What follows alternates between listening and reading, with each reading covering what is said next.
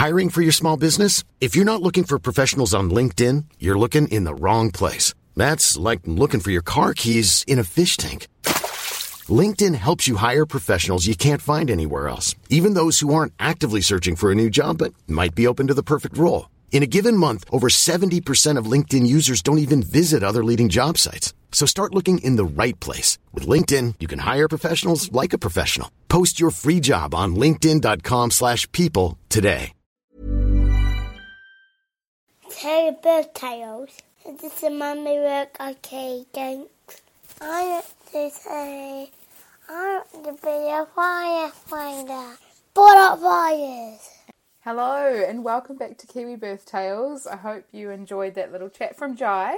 If you didn't pick it up, uh, he's telling you that this is Kiwi Birth Tales and this is Mummy's work, and he wants to be a firefighter and put out fires. So I hope you think that that is a cute little um, intro. As you can see, I'm playing around with them.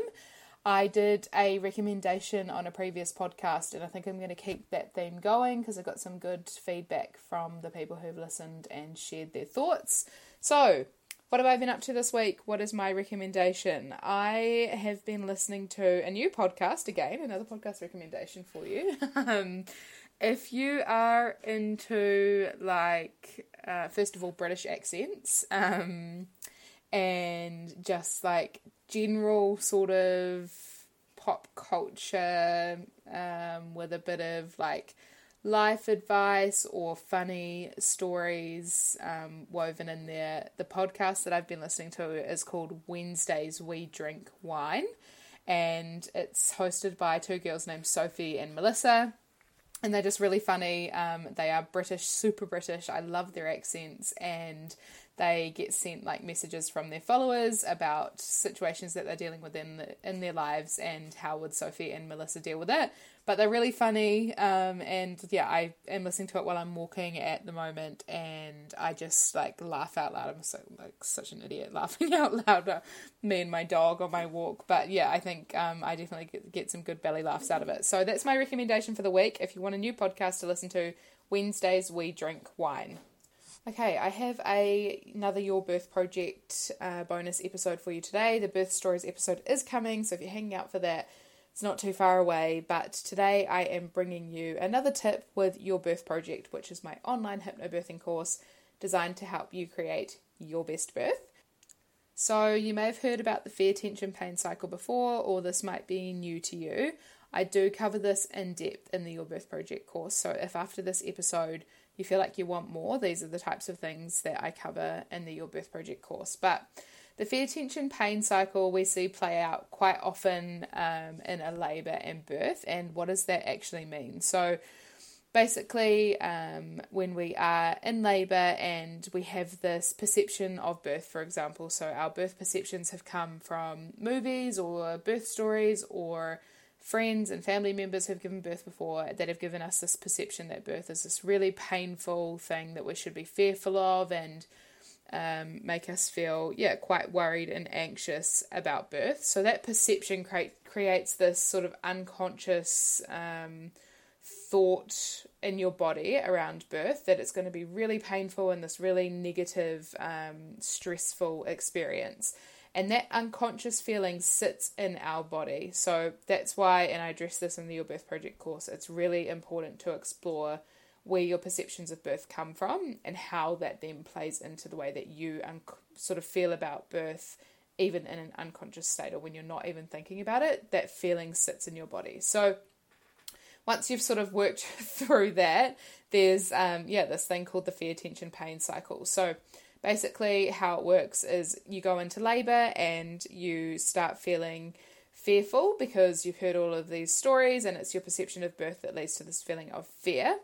And when we have fear in our bodies, the natural response for our body is to release adrenaline. So, adrenaline is that thing where you'd get that sort of preparation for fight or flight. So, it's that sort of, yeah, would get you ready for that.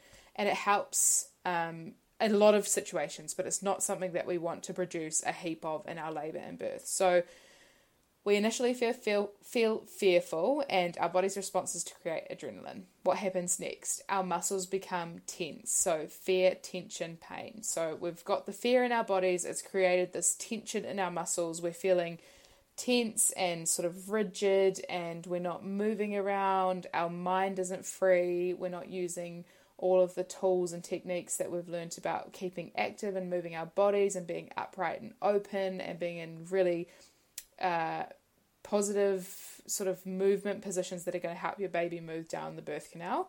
And that fear and then that tension creates this pain. So your muscles, because they're tense, are fighting against your contractions. And what would be a contraction that you probably could have breathed through quite easily might become something that you then find really painful. You're not using your breathing techniques, and it's just becoming this cycle. So, the more fear, the more tense, the more pain you experience. And that means that you're all of a sudden feeling really overwhelmed every time a con- contraction comes to you. You're feeling really overwhelmed by the pain that you're feeling as a result of your muscles being so tense because you're fearful about birth. So, that is the reason it is so important to put in the work and prepare for your birth or your labour and birth beforehand. And of course, we can't control every single thing that's going to happen in our labour and birth experience. But what we can control is our mindset and the way that we feel about birth, the way that we perceive birth, our mindset and my mind frame, and the stories that we tell ourselves about our labour and birth and our birth goals and everything like that plays a huge part in this. So, the fear tension pain cycle is happening around the world all the time, and people might not know the name for it, but I hear it in so many birth stories on the podcast, and it just, yeah, it could be a lot of it could be avoided in lots of different situations um, because the fear is the part that kicks that off. So it might be that your labour's progressing well um, and you're not finding your contractions too painful or too hard to work through you're using your breathing techniques and that's going really well and then all of a sudden something happens something triggers this fear response in you. So it could be something that you didn't expect in your birth environment it could be a comment that's made from someone in your birth team it could be that someone has come into your birth space that you didn't expect to have there and it's making you feel uncomfortable. That triggers that fear and adrenaline response in your body and then as a result makes us feel really tense and your body is working so hard with every contraction to slowly move your baby down towards the birth canal. If you're tense and fighting against that, you can just sort of visualize how that would feel for your muscles fighting against that tension when they're sort of contracting and trying to move your baby down. So it's so important. I'm super passionate about this fear tension pain cycle because I believe it makes such a huge difference. If you want to hear more about it, make sure you go to the Your Birth Project course. There's a section on the fear, tension, pain cycle. But the number one thing that you can do is invest in some birth education. Knowledge is power. You can make informed choices and you're less likely to experience this fear, tension, pain cycle.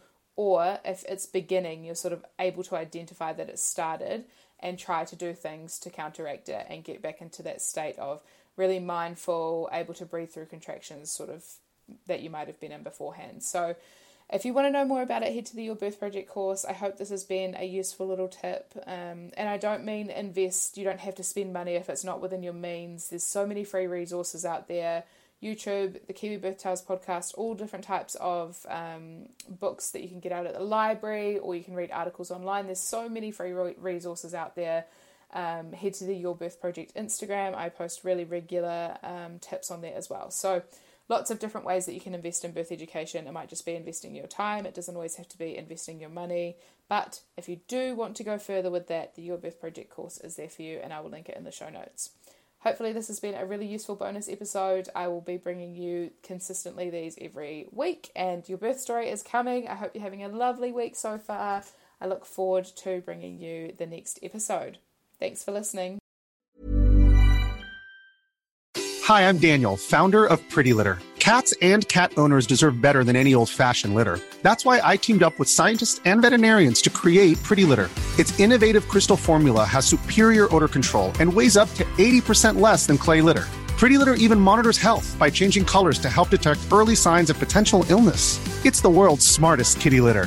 Go to prettylitter.com and use code ACAST for 20% off your first order and a free cat toy. Terms and conditions apply. See site for details.